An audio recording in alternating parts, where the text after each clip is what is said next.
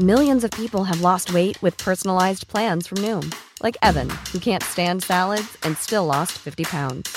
Salads, generally, for most people, are the easy button, right? For me, that wasn't an option. I never really was a salad guy. That's just not who I am. But Noom worked for me. Get your personalized plan today at Noom.com. Real Noom user compensated to provide their story. In four weeks, the typical Noom user can expect to lose one to two pounds per week. Individual results may vary. Heraldo Radio, la HCL se comparte, se ve y ahora también se escucha. Pues nosotros no tenemos agua, imagínense. Y hoy se trabajó muy fuerte con los ejidatarios para que en Semana Santa tuviéramos las cascadas con agua y los parajes que cumplieran las expectativas del turismo. Eh, Lo que ellos quieren hacer es un ecocidio y no lo vamos, no lo van a lograr. Así yo vaya y me atraviese y me amarre a las máquinas y yo sé que muchos me van a seguir, no se van a llevar el agua de San Luis Potosí. Es lo que dice el gobernador de San Luis Potosí, Ricardo Gallardo Cardona, quien vuelve a rechazar la idea que tienen autoridades de Nuevo León de sacar agua de la Huasteca Potosina. Ricardo Gallardo dice, me voy a amarrar a las máquinas para evitar el ecocidio que ya ha denunciado en otras ocasiones el gobernador de San Luis Potosí. Bienvenidos a República H. Hoy, eh, hoy, hoy es miércoles y hablaremos de la crisis del agua en el norte de la República, pero también en el centro, incluido el Valle de México. Gracias a quienes nos escuchan a través de la cadena nacional de Heraldo Radio, a quienes nos siguen también por el canal 10 de televisión abierta, 151 de Easy, 161 de Sky y a quienes nos siguen también, por supuesto, a través de las plataformas digitales, redes sociales y a quienes nos mandan mensajes por WhatsApp a nuestro número 56 24 10 47 10. 56 24 10 47 10. Yo soy Alejandro Cacho. Le agradezco que me permita acompañarle en la próxima hora, donde quiera que se encuentre, en su casa, en su coche, en su oficina, en su. o donde sea. Gracias, de verdad. Esto es República H y comenzamos.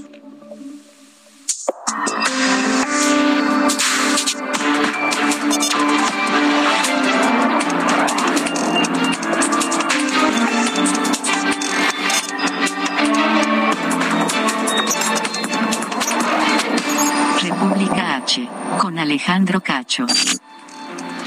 Bueno, le decía, pues ya escuchábamos lo que eh, comentó el gobernador de San Luis Potosí, Ricardo Gallardo Cardona, y que se debe a que en San Luis Potosí, eh, en que Nuevo León, perdóneme, en Nuevo León, enfrentan una grave crisis por la escasez de agua.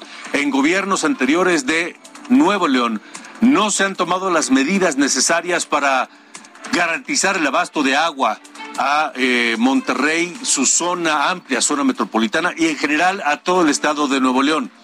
Ahora se cuenta literalmente por días el abasto del agua a Nuevo León. Le agradezco a Juan Ignacio Barragán, el director general de Agua y Drenaje de Monterrey, que se enlace esta noche con República H para conocer, bueno, pues no solamente las medidas que están tomando, sino qué harán eh, para garantizar el abasto de agua a Nuevo León. Así que, Juan Ignacio, gracias por estar aquí. Buenas noches.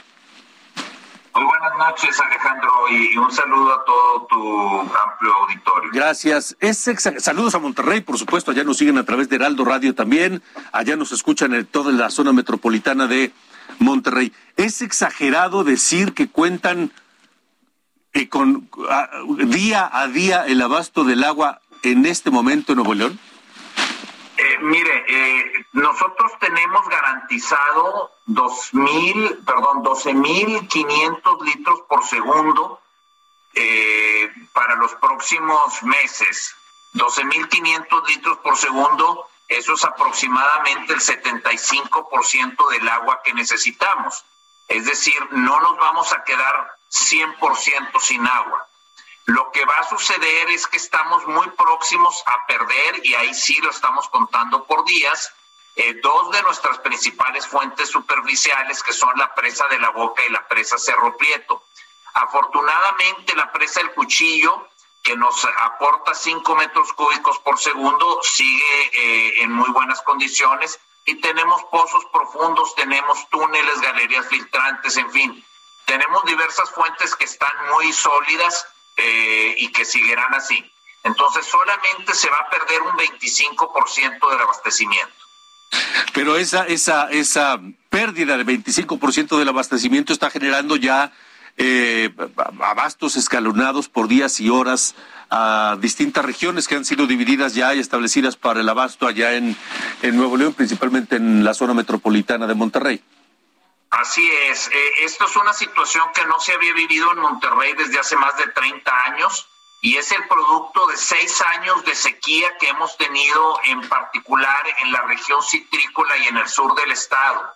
Y esta sequía que no es generalizada, en el norte sí ha habido lluvias, pero en, el sur eh, han sido mucho menores a la media y esto ha ocasionado que las presas se hayan venido secando, al grado que hoy día la presa Cerro Prieto le queda apenas un 7.4% de su agua y no la podemos llevar a cero porque como usted sabe en una presa tenemos que proteger la fauna, eh, los peces y, el sistema, digamos, eh, biótico de la presa. De manera de manera que eh, pues nos queda muy poca agua en estas dos presas y esto nos está llevando a tener por una parte una estrategia muy fuerte de solicitar a la población que reduzca su consumo y por otra parte eh, un eh, sistema de reducciones eh, del, abastecimiento un día a la semana para cada uno de los siete sectores en los que hemos dividido la ciudad. A ver, solo para entenderlo, ¿será en, en cada uno de estos sectores un día a la semana el que recibirán menos agua? Así es, tendrán agua de las 5 de la mañana a las 9 de la mañana y a partir de las 9 de la mañana no habrá abastecimiento en ese sector específico hasta las 5 de la mañana del día siguiente. Solo ese día. Solo un día por semana y dividimos la, la ciudad en siete para que todas las zonas de la ciudad tengan la misma problemática, ya desde la gente más rica hasta la más vulnerable. Ahora, eh, hay algo que yo, que yo eh, quisiera saber. Estamos platicando con Juan Ignacio Barragán. Él es el director general de Agua y Drenaje de Monterrey. Eh, supongo que están trabajando en este momento pues en dos pistas o en dos estrategias. Una de abasto inmediato del agua para Nuevo León y otra para el abasto de mediano y largo plazo. ¿Es, ¿Esto es así? Así es, en, el cortísimo plazo estamos perforando muchísimos pozos, incorporando tanto pozos que ya existían, estaban en reserva, como nuevos pozos y pozos de la iniciativa privada. Estamos hablando por el momento de alrededor de 119 pozos que se van a estar incorporando y que nos van a, permitir eh, mitigar de una manera muy importante esta reducción en el abasto. El problema es que los pozos se van incorporando poco a poco. Eh, esto, acuérdese que nuestra administración empezó apenas hace cinco meses, de manera de que la estrategia de emergencia que se debió haber iniciado en la administración anterior, pero fue una administración bastante irresponsable, eh, nos dejó un, paquete complicado. Hoy día estamos en este proceso y por eso hemos tenido que tomar estas medidas eh, que son inusuales en Monterrey la ciudad de Monterrey eh, tiene eh, de toda la vida eh, agua 24 horas, los 7 días a la semana de calidad potable.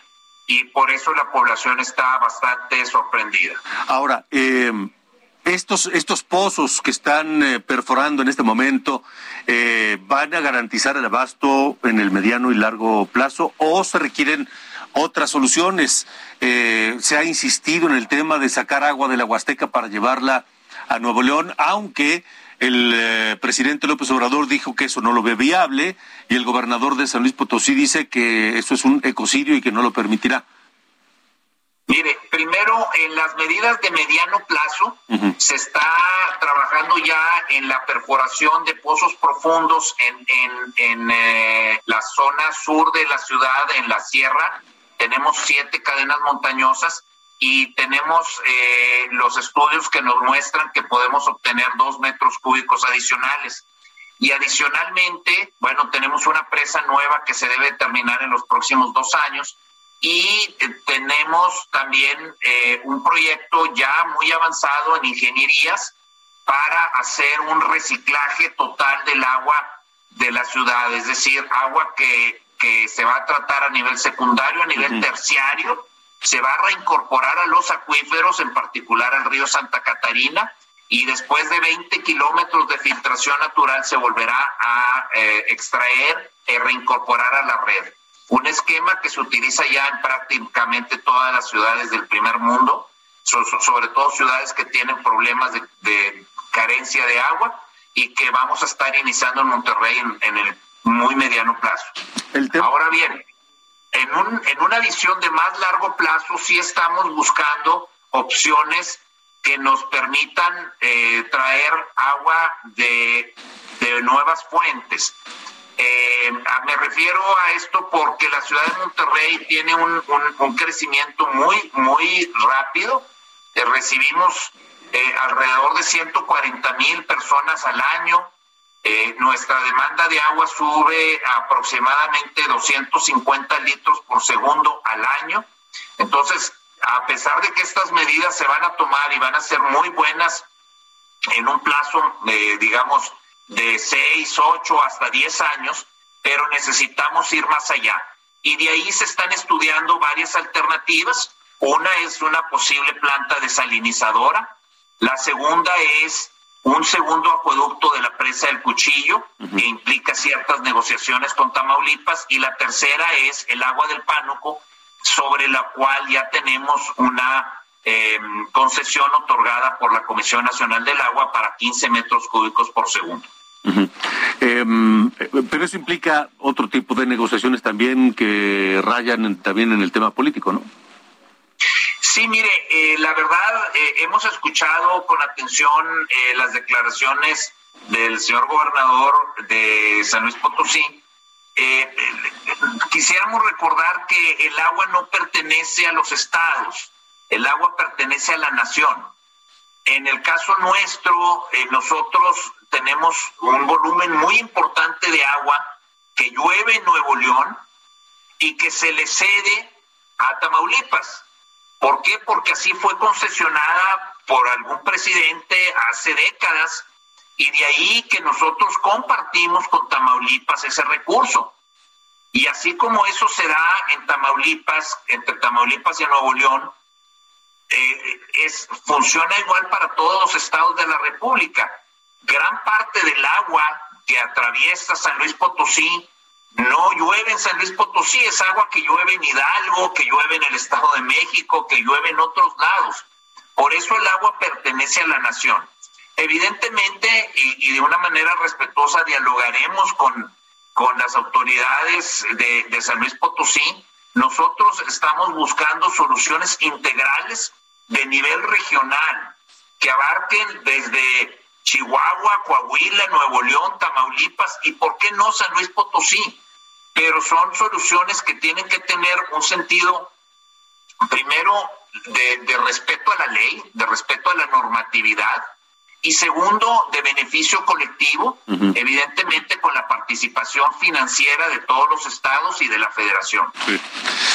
De acuerdo. Bueno, pues eh, Juan Ignacio, Juan Ignacio Barragán, ¿cuánto tiempo calculan que durará este, este, este esquema de racionamiento de agua en Nuevo León? Mire, eh, aquí va a depender un poco de las precipitaciones. Si tenemos precipitaciones importantes en el mes de mayo, puede ser que en el mes de mayo se baje la, la, el rigor, digamos, de este razonamiento, ¿no? Eh, pero es, los pronósticos no son muy optimistas. Normalmente los meses que tenemos lluvias significativas en Nuevo León es mayo y luego agosto y septiembre. Evidentemente la naturaleza no tiene palabra de honor y va cambiando según las condiciones particulares tendremos que mantener esto hasta que tengamos garantizado un suministro superior para la población. Así que bueno, pues hemos venido hablando desde hace semanas sobre esta situación que hoy ya alcanzó a Nuevo León y que seguramente, eh, pues, insisto, habrá que irse midiendo día con día, semana con semana y dependiendo de lo que ocurra en mayo, se tendrá una fecha entonces por lo que nos dice Juan, Juan Ignacio. Por lo pronto, pues estaremos muy atentos. Gracias por atender nuestro llamado para platicar con la audiencia de República H en todo el país y por supuesto allá en Nuevo León, en Tamaulipas también nos escuchan de manera muy importante en, Tamaulipas, en Tampico, en, Victoria, en la zona fronteriza tamaulipeca, en San Luis Potosí también nos escuchan. Así que, Juan Ignacio, muchas gracias por haber estado aquí.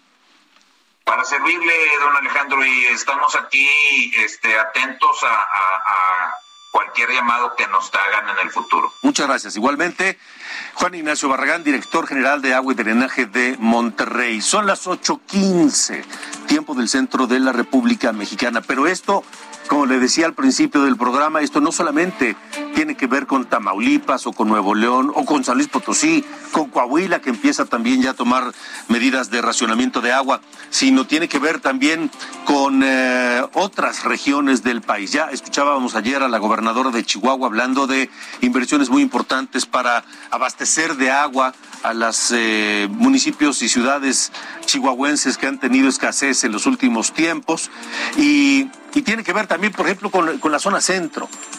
Aquí en la Ciudad de México se anuncia el racionamiento de, o por lo menos la baja de abastecimiento de agua en algunas alcaldías de la capital del país. Le voy a decir cuáles son en un momento más, porque antes le comento que el gobernador Francisco García Cabeza de Vaca, gobernador de Tamaulipas, informó que apoyará a los organismos que operan el agua allá en Tamaulipas a fin de que mejoren sus servicios y pidió a las familias tamaulipecas cuidar el agua. Nuestra principal eh, proveedora de agua, que es eh, la Vicente Guerrero, está en un nivel muy bajo. Hay pozos que se están haciendo, pero también esos pozos están limitados. Si, si, no, si no llueve, volvemos a lo mismo. Seguimos con los serios problemas. Y todo tiene que ver con el cambio eh, climático. Entonces, yo los exhorto a todos y cada uno de ustedes a que tomemos conciencia. Saludos en Tamaulipas, ya le decía, nos escuchan a través del 92.5 de FM en Tampico, esta, esta gran ciudad tamaulipeca, pero también nos escuchan por el 93.5 en eh, Matamoros y Brownsville y el 91.7 de FM en eh, McAllen y Reynosa, todo allá en Tamaulipas. Pero mire, 8 con 17 le, le comentaba de la situación también en Guanajuato, donde Francisco García León, el director general de la Comisión de Agua de Guanajuato, advirtió que existe un déficit de 925 millones de metros cúbicos de agua en Guanajuato. Dijo que de los 20 mantos acuíferos subterráneos que existen en el estado, el 13% es para consumo humano y el 86% es para el uso agrícola. 8 con 17. Más adelante, más adelante hablaremos de estas medidas de, de, racionamiento de agua que le anuncio habrá en algunas alcaldías de la Ciudad de México. ¿Y por qué? Lo estaremos platicando más adelante. Y también, ¿qué podemos esperar? ¿Qué viene para México en materia de sequía, en materia de, de abasto de agua, de lluvias, más adelante hablaremos del tema con un experto. 8 con 18. Esto es República H.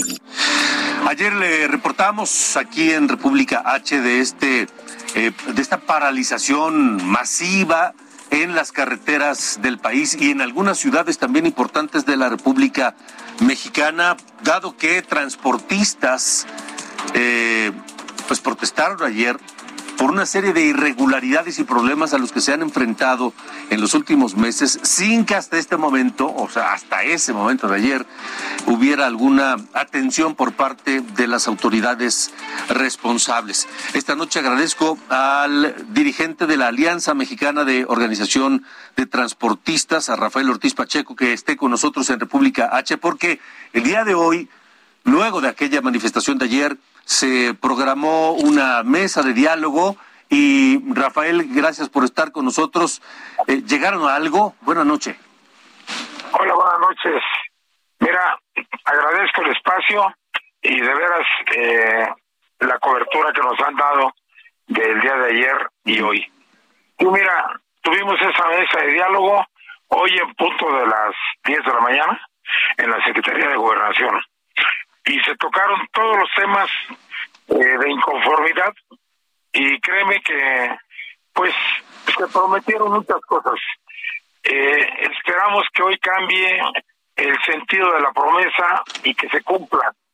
Por instrucciones directas nos dijeron del señor presidente eh, que dice que lo que no se pudo, hoy que se pueda. Y lo que no se pueda hacer, vamos a hacer que se pueda. Con esas palabras, pues eh, entendemos el mensaje y no nos queda más que dar la confianza. Eh, mañana iniciamos las reuniones con la Secretaría de Comunicaciones y Transportes que hasta el día de hoy en este sexenio, en lo que va del sexenio y otros dos anteriores, no ha servido para nada. Hoy se comprometieron a ver hacer cambios que ya empezaron a, hacerse en la Secretaría de Comunicaciones y empezar a dar los resultados. Mañana tenemos la primera reunión para tocar los primeros temas con Guardia Nacional y con la Secretaría de Comunicaciones porque los temas van agarrados de la mano con ellos. Estuvo la Secretaría de Economía, estuvimos pidiendo las tarifas que se le quitaron al transporte mexicano y que por alguna razón de capricho no se han dado. Estuvo Capufe cuando tocamos los casos de los incrementos a, a los costos de peaje, la irregularidad de los cobros eh, por en diferentes autopistas, y ya sabes que cada quien cobra lo que quiere y argumentando lo que ellos creen que es lo conveniente. Ah, eh, aterrizamos por el funcionamiento y el uso de las rampas de emergencia que tanto nos han dañado y también eh, estuvimos con el SAT, con eh, una licenciada que viene de parte de, la señora Raquel Buenrostro y nos dio una pequeña cátedra de lo que ya se puede con la carta aporte, pero aún no estamos complacidos en ese tema. Y pues nos vamos a volver a reunir en un mes en gobernación para aterrizar los temas que se comprometieron y ver qué avances hay. Entonces, de momento, de momento, señor Rafael Ortiz Pacheco, líder nacional de la Alianza Mexicana de Organización de Transportistas, AMOTAC, de momento las protestas están en, en, en pausa, digamos. Sí, no hay, no hay este más porque pues, tú sabes que cuando se trata de abrir un diálogo, sí. pues quisiéramos muchos que hubiera la varita mágica. Sí. Pero en este caso, pues como son situaciones de corrupción y que tienen ya buen tiempo, pues hay que empezar otra vez a trabajar. Nos piden la confianza, se las vamos a dar. Ahora, eh, sí. También quedaron advertidos de que si en un mes nos siguen llegando con pretextos, vamos a movilizarlos otra vez. O sea, el, el, plazo de gracia es un mes. Así es. Ok, ahora, eh, eh, me, mencionó a la Secretaría de Gobernación, la Secretaría de Comunicaciones y Transporte, la Secretaría de, de, Economía, CAPUFE, el SAT y la Secretaría de Seguridad Pública, porque el tema de la inseguridad en las carreteras es grave también. Ah, sí. Eh, estuvo presente la Guardia Nacional y estuvo presente el licenciado Urrutia, que es el responsable de Seguridad Nacional por parte del gobierno federal. Y nos dio datos precisos de, de ataque a grupos armados en diferentes partes del país y se comprometió a resolver el problema de la etnia yaqui, que está estacionada en Sonora y que nos roba constantemente. Y nos dijo que eh, esto se resuelve en, poco tiempo, no nos dijo exactamente, pero habló como de mes y medio. Sí, pero a ver, es, es la etnia ya aquí en Sonora, pero es en el Estado de México el problema gravísimo, también en Guanajuato, también en, en, carreteras de Tamaulipas, de San Luis Potosí, en fin, el, problema de la inseguridad es grave en las carreteras. Ahí se expresó, pero eh, hicimos hincapié en la ETI aquí, porque salen a diario, a la luz del día, a saltarte. Y no, no hace aparición la, la policía de, ninguna corporación. Muy bien. Bueno, pues, eh, don Rafael Ortiz Pacheco, eh, estaremos muy atentos. Por favor, permítanos mantener la comunicación para estar pendientes de lo que ocurra y, y en un mes a ver si cumplen las autoridades como dijeron que lo harían. Por lo pronto, muchas gracias por haber estado con nosotros. Agradezco a tu auditorio muchas gracias. Al, contrario, gracias y esperemos, esperemos a ver qué pasa en un mes. Esto es República H. Yo soy Alejandro Cacho. Vamos a una pausa y de regreso retomaremos el tema del agua, la escasez y el abasto en las zonas dentro del país, incluida la capital. Volvemos.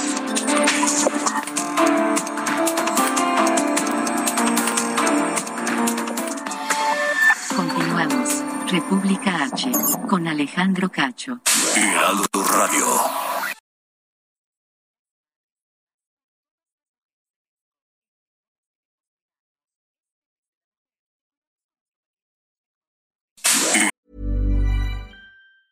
I'm Sandra, and I'm just the professional your small business was looking for. But you didn't hire me because you didn't use LinkedIn jobs. LinkedIn has professionals you can't find anywhere else, including those who aren't actively looking for a new job but might be open to the perfect role, like me.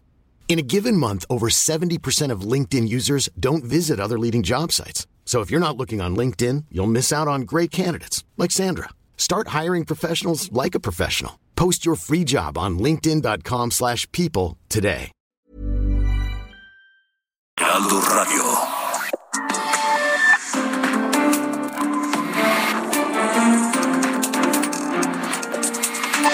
Continuamos. República H con Alejandro Cacho.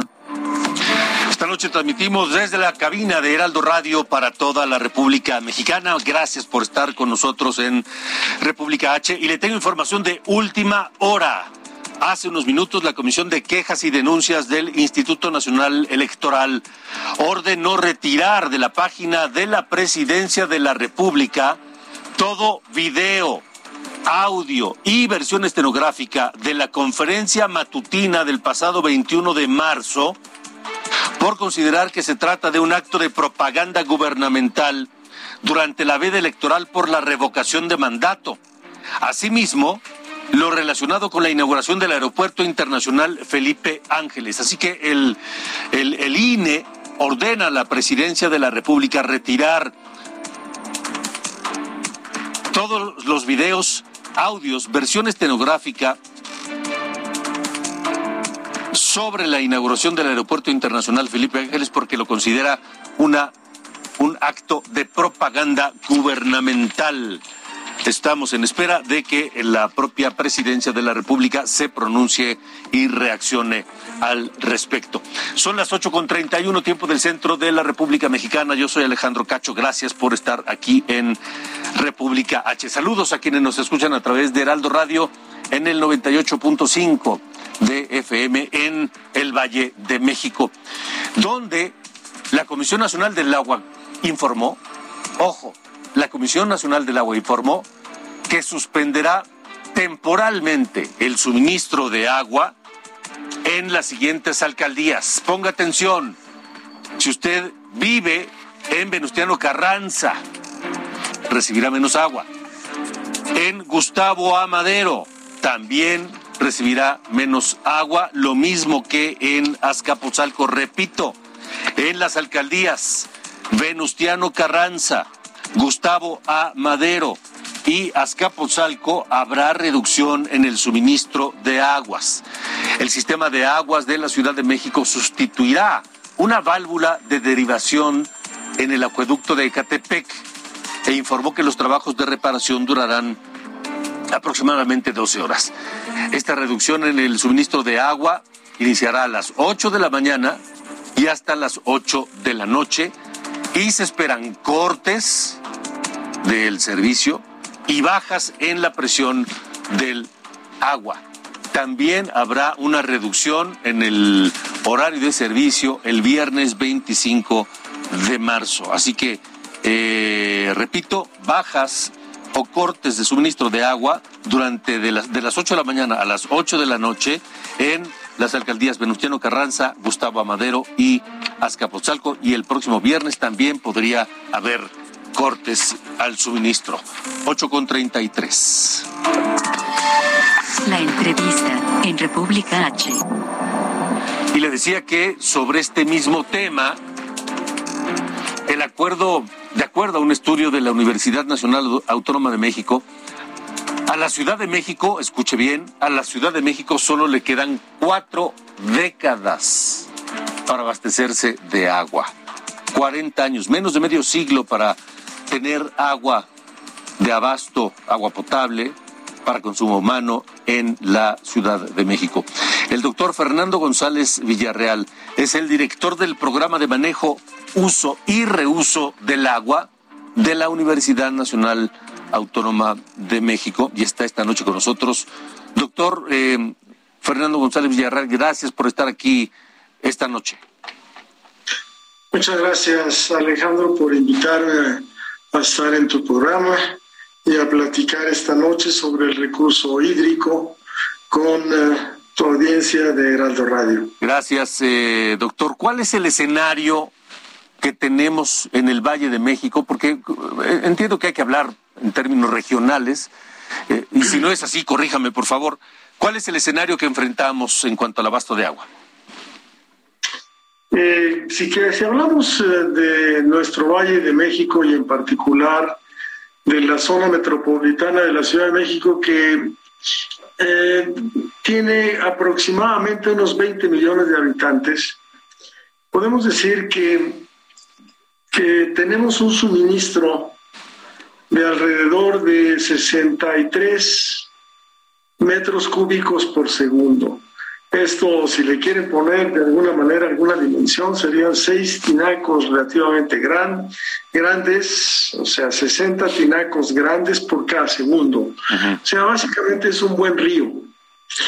De estos 63 metros cúbicos por segundo en promedio, tenemos 15 metros cúbicos por segundo de provenientes del Cutzamala y otros 5 metros cúbicos por segundo provenientes desde el sistema Lerma. En números cerrados, entonces tenemos 20 metros cúbicos por segundo que vienen de fuera del Valle de México y el resto, las dos terceras partes del suministro para el área metropolitana, vienen suministradas por agua que sacamos de los acuíferos. Nuestros acuíferos son almacenamientos de aguas subterráneas que se han acumulado en el subsuelo por muchos miles de años. Aproximadamente 30 mil años tienen las, la edad de las aguas subterráneas en el Valle de México. Quiere decir que hemos venido acumulando toda esta, esta riqueza hidráulica por 30 mil años y ahora la estamos extrayendo para poder abastecer esta enorme ciudad. 20, 20 millones de habitantes y podríamos decir que es un poco más de 40 metros cúbicos por segundo, las dos terceras partes del suministro de agua para la gran ciudad vienen de nuestro acuífero, de tal manera que nosotros tenemos un gran tesoro. Algún día yo dije que andábamos buscando el tesoro de Moctezuma. Y la realidad es que si uno excava en, el subsuelo de la Ciudad de México se encuentra el gran tesoro que es nuestro acuífero. Un acuífero que ha sido, por cierto, maltratado, porque le estamos sacando el doble del agua que se recarga. Y estamos también invadiendo las zonas de recarga.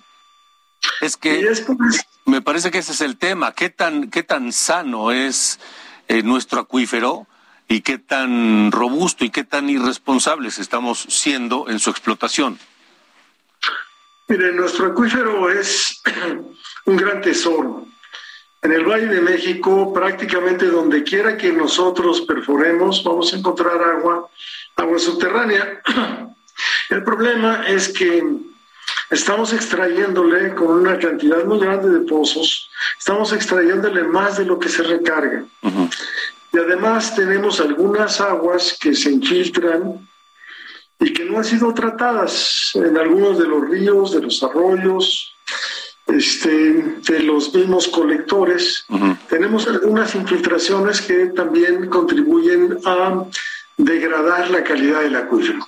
Digamos que hoy nuestro acuífero es sano, pero si uno hace un cálculo y con algunos modelos matemáticos para tratar de predecir el futuro, podríamos decir que técnicamente podremos tener aguas, si seguimos al ritmo que vamos, vamos a tener agua por unos 40 años. 40 años parecen muchos para una persona, probablemente, pero para una ciudad es nada. Entonces, uno de los asuntos fundamentales en nuestro Valle de México es regresar a una explotación sustentable de nuestros acuíferos que nos alimentan. Creo que es uno de los puntos fundamentales. Y por cierto, ayer fue Día Mundial del Agua. Naciones Unidas desde 1998 este, acordó que festejáramos el Día Mundial del Agua precisamente el día 22 de marzo, que fue ayer. Y hoy siempre hay un tema. El tema fundamental de, en esta ocasión es el tema de las aguas subterráneas. Aguas subterráneas que son eh, invisibles y este, son un tesoro. Y el lema es hagamos visible lo invisible, cuidemos nuestros acuíferos. Entonces, es internacional. Entonces, doctor Fernando González Villarreal, director del programa de manejo, uso y reuso del agua de la UNAM, lo que tendríamos que hacer a partir de ya sería racionalizar el consumo, eh, también racionalizar la extracción del agua del subsuelo del Valle de México y mejorar las, las recargas, es decir, eh, tratar las aguas, este, y, en fin, una, una, serie de acciones en, un, en, un, en una estrategia integral para que el agua nos alcance más que ese escaso tiempo de 40 años, ¿no? Efectivamente, Alejandro. el, punto básico que se ha acordado internacionalmente se llama seguridad hídrica. Estamos buscando alcanzar la seguridad hídrica en general en, en, las ciudades y también en las comunidades rurales. Y esos son básicamente cuatro puntos. La primera es garantizar el abastecimiento en cantidad y calidad suficiente para toda la población. El segundo es garantizar que haya agua suficiente para las actividades económicas derivadas también de este poblamiento. La tercera, que tengamos también agua suficiente para mantener nuestros ecosistemas. Y finalmente, la cuarta condición es que esto lo podamos tener bajo las condiciones extremas hidrometeorológicas, es decir, que esto se conserve con sequías o con inundaciones, con o sin cambio climático. Esa es la función fundamental que tenemos para poder utilizar el agua en forma adecuada. Acaba de tocar un tema fundamental, el cambio climático. Estamos a tiempo de tomar acciones para lograr esto que nos dice, esta, esta, esta salud hídrica, para tener agua a pesar del cambio climático. Eh, yo creo que el cambio climático está con nosotros. Hemos hecho algunos análisis en la universidad y hemos encontrado que eh, si tomamos una serie de los últimos 50 años, tenemos una alteración muy importante en las temperaturas. tenemos básicamente un incremento de temperaturas de las mínimas, de las máximas, de las medias, de tal manera que este, este aumento de temperaturas sí nos está llevando seguramente a un incremento de las demandas, de las demandas para riego, de las demandas para agua potable. Pero también este, este cambio climático está alterando las precipitaciones. en, la en la alteración de las precipitaciones no es tan claro cómo ocurre el cambio, cómo afecta el cambio climático.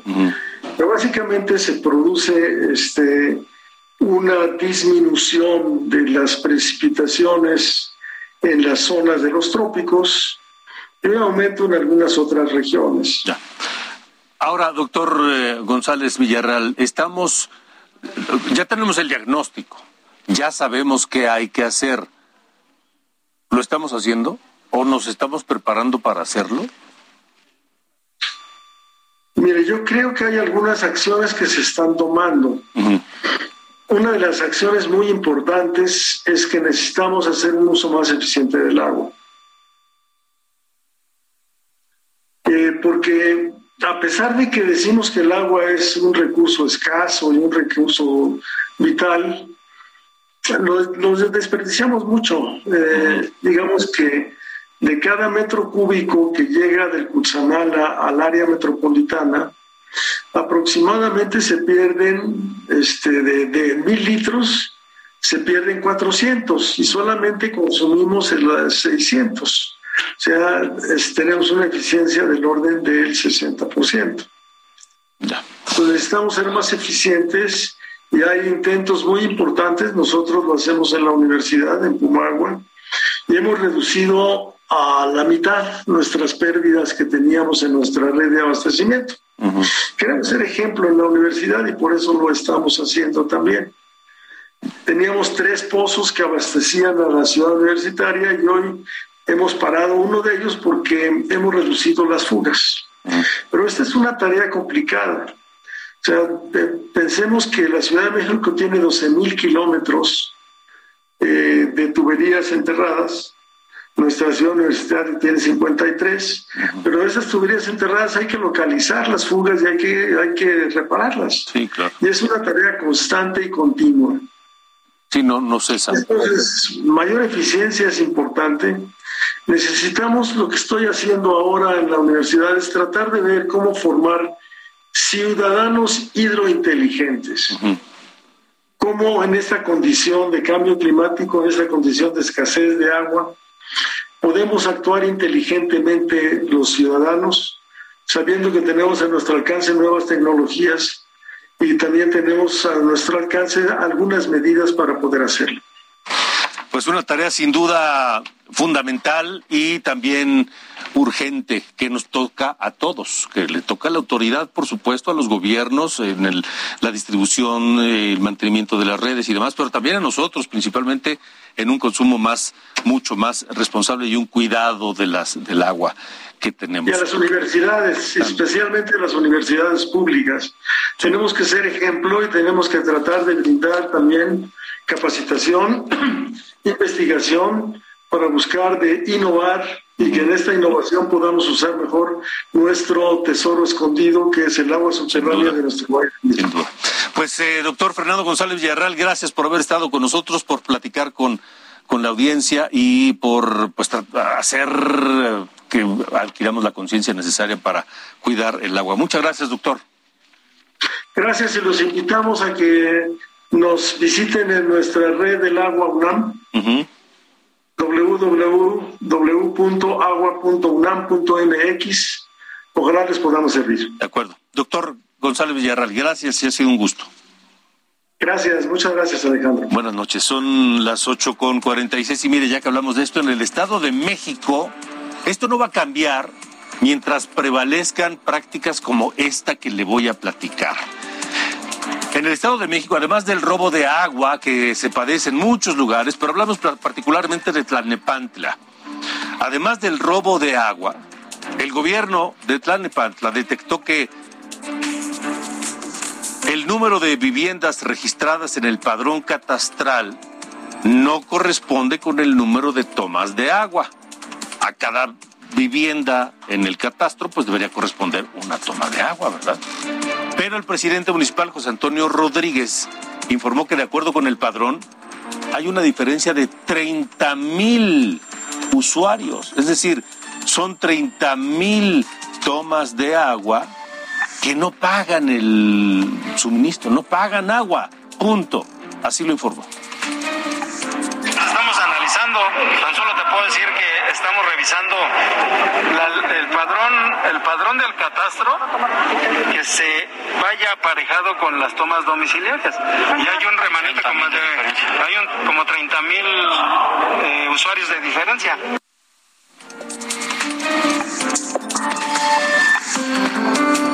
Morelos, en República H. Vamos a Morelos. Anoche le reportamos el incendio en el cerro de El Teposteco. Guadalupe Flores, ¿cuál es la situación? ¿Qué ha pasado allá en Tepoztlán? Buenas noches. ¿Qué tal, Alejandro? Buenas noches. Pues ya prácticamente las llamas han consumido 95 hectáreas de este cerro del Tepoteco. Recordemos que es un parque nacional. Eh, hasta el momento lo que han informado era el corte de las 19 horas. La Secretaría de Desarrollo Sustentable informa que ya por lo menos se tiene controlado un 60%, ni se ha sofocado un 30%, pero lo cual podría variar, lo podemos eh, decir, debido pues al tiempo, a la topografía del lugar. Hasta ahora pues el fuego ya ha consumido 94 hectáreas. Se han eh, pues se han realizado por lo menos 55 descargas de los helicópteros cisternas que pues trabajan vía aérea. Eh, también recordemos que son más de 500 brigadistas quienes están enfocando este incendio. El día de mañana continuarán los trabajos, por hoy fueron y de acuerdo a la coordinación de protección civil, pues espera que eh, pues, sigan los trabajos para sofocar esta, este incendio en las siguientes 48 horas. También comentarte que esta persona que fue detenido eh, presuntamente por ser el responsable de, provocar este incendio, eh, conocido como Josué N. Alex del está en valoración eh, psicológica para determinar que procede legalmente. Lo que han informado las autoridades del municipio de Tepoztlán, Alejandro, es que esta persona parece de sus facultades mentales, es vecino de San Andrés de la Sal, poblado del, del municipio de Tepoztlán. Sin embargo, bueno, él señala que eh, solamente subió al cerro de Tepoztlán para observar. Muchas gracias, Alejandro. Gracias, Guadalupe. Gracias y, buenas noches. Seguiremos atentos de lo que ocurra allá en, en eh, el Teposteco. Vamos ahora a Tamaulipas, porque allá en Tamaulipas, en esta reserva de la biosfera del el cielo, también, también hay problemas. Allá la información la tiene Carlos Juárez. Otro incendio en esta zona reserva de la, de la biosfera, Carlos. Hola, ¿qué tal Alejandro? Muy buenas noches, un gusto saludarte. Efectivamente, ya se han consumido 100 hectáreas de la biosfera del cielo ubicada en el municipio de Gómez Farías, Tamaulipas. Esto lo confirmó el director general de Protección Civil, Pedro Granados. Cabe señalar que, bueno, ya está incluso trabajando la Secretaría de la Defensa Nacional con 50 elementos que salieron desde la ciudad de Tampico para justamente combatir las llamas. En el lugar encuentran trabajando también ejidatarios en esta zona de Tamaulipas, así como brigadistas y voluntarios. Incluso puedo comentar que en la ciudad de Tampico se abrió un centro de acopio para justamente apoyar a las personas que están trabajando en el combate de este siniestro. Cabe señalar que la biosfera del cielo es muy importante para Tamaulipas, cuenta con cuatro ecosistemas que no han sido alterados por el ser humano representando especies de flora y fauna únicas en el mundo. Alejandro, ese es el reporte que te tengo esta noche. Carlos, muy atentos entonces, Carlos. Juárez, allá en Tamaulipas. Y vamos ahora al sur, porque otra belleza natural de México, nuestro cañón del sumidero. Saludos a Tuxtla Gutiérrez, donde nos escucha por el 88.3 de FM. Y también en, en Tapachula por el 96.3. El cañón del sumidero sigue cerrado. Jenny Pascasio, buenas noches. ¿Qué tal? Buenas noches, Alejandro, para informarte que la navegación, como bien dices, en el Parque Nacional El Cañón del Sumidero fue cancelada por más de 24 horas debido a un derrumbe que suscitó en uno de los muros y que en esta ocasión no provocó lesiones en personas ni daños materiales. Protección Civil de Chiapas informó que el fenómeno ocurrió a las 12.15 horas del martes y fueron los guías y turistas quienes grabaron este desprendimiento de material pétreo sobre el cauce del río Grijalva. Roberto Escalante López, director del Parque Nacional, agregó que ocurrió en, el lado de la pared izquierda conocida como la huella dentro del área natural protegida, en esa zona donde en 2020 ocurrió el mismo fenómeno conocido como el caído. Especialistas del Senapred, la Secretaría de Protección Civil, además de autoridades de los dos niveles de gobierno, evaluaron la situación tanto en el Parque Nacional como en el río Grijalva y determinaron que existen las condiciones de seguridad para reabrir el paso a los visitantes a partir de mañana jueves. Asimismo dijeron que el riesgo persistirá, pues es un fenómeno que se da de manera natural desde hace muchos años, pero por lo pronto seguirán con los estudios. Es información, Alejandro. De acuerdo, Jenny, gracias. Buenas noches. Gracias, buenas noches. ¿Se acuerda usted, eh, cambiando de tema radicalmente, se acuerda de estas imágenes muy desagradables, eh, muy indignantes del cuerpo de Octavio Pérez Ocaña?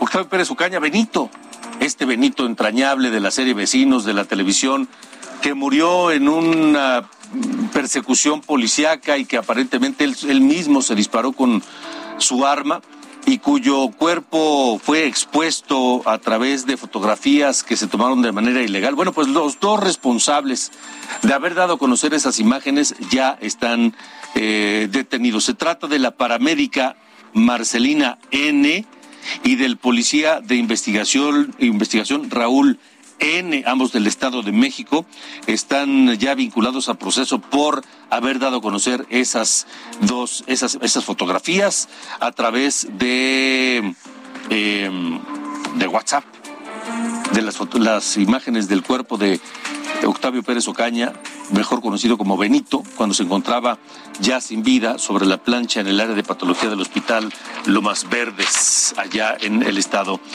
de México.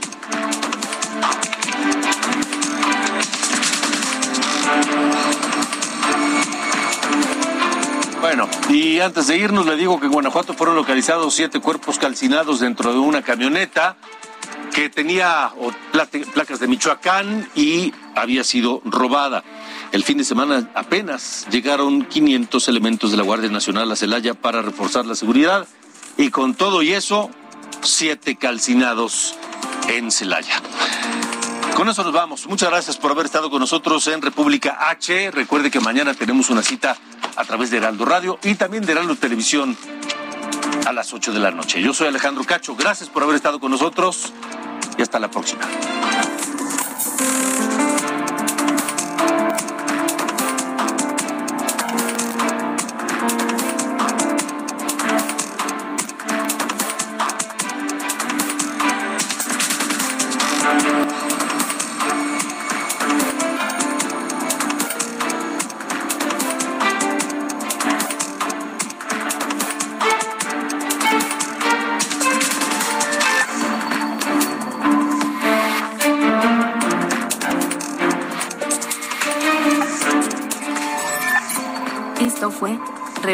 República H con Alejandro Cacho.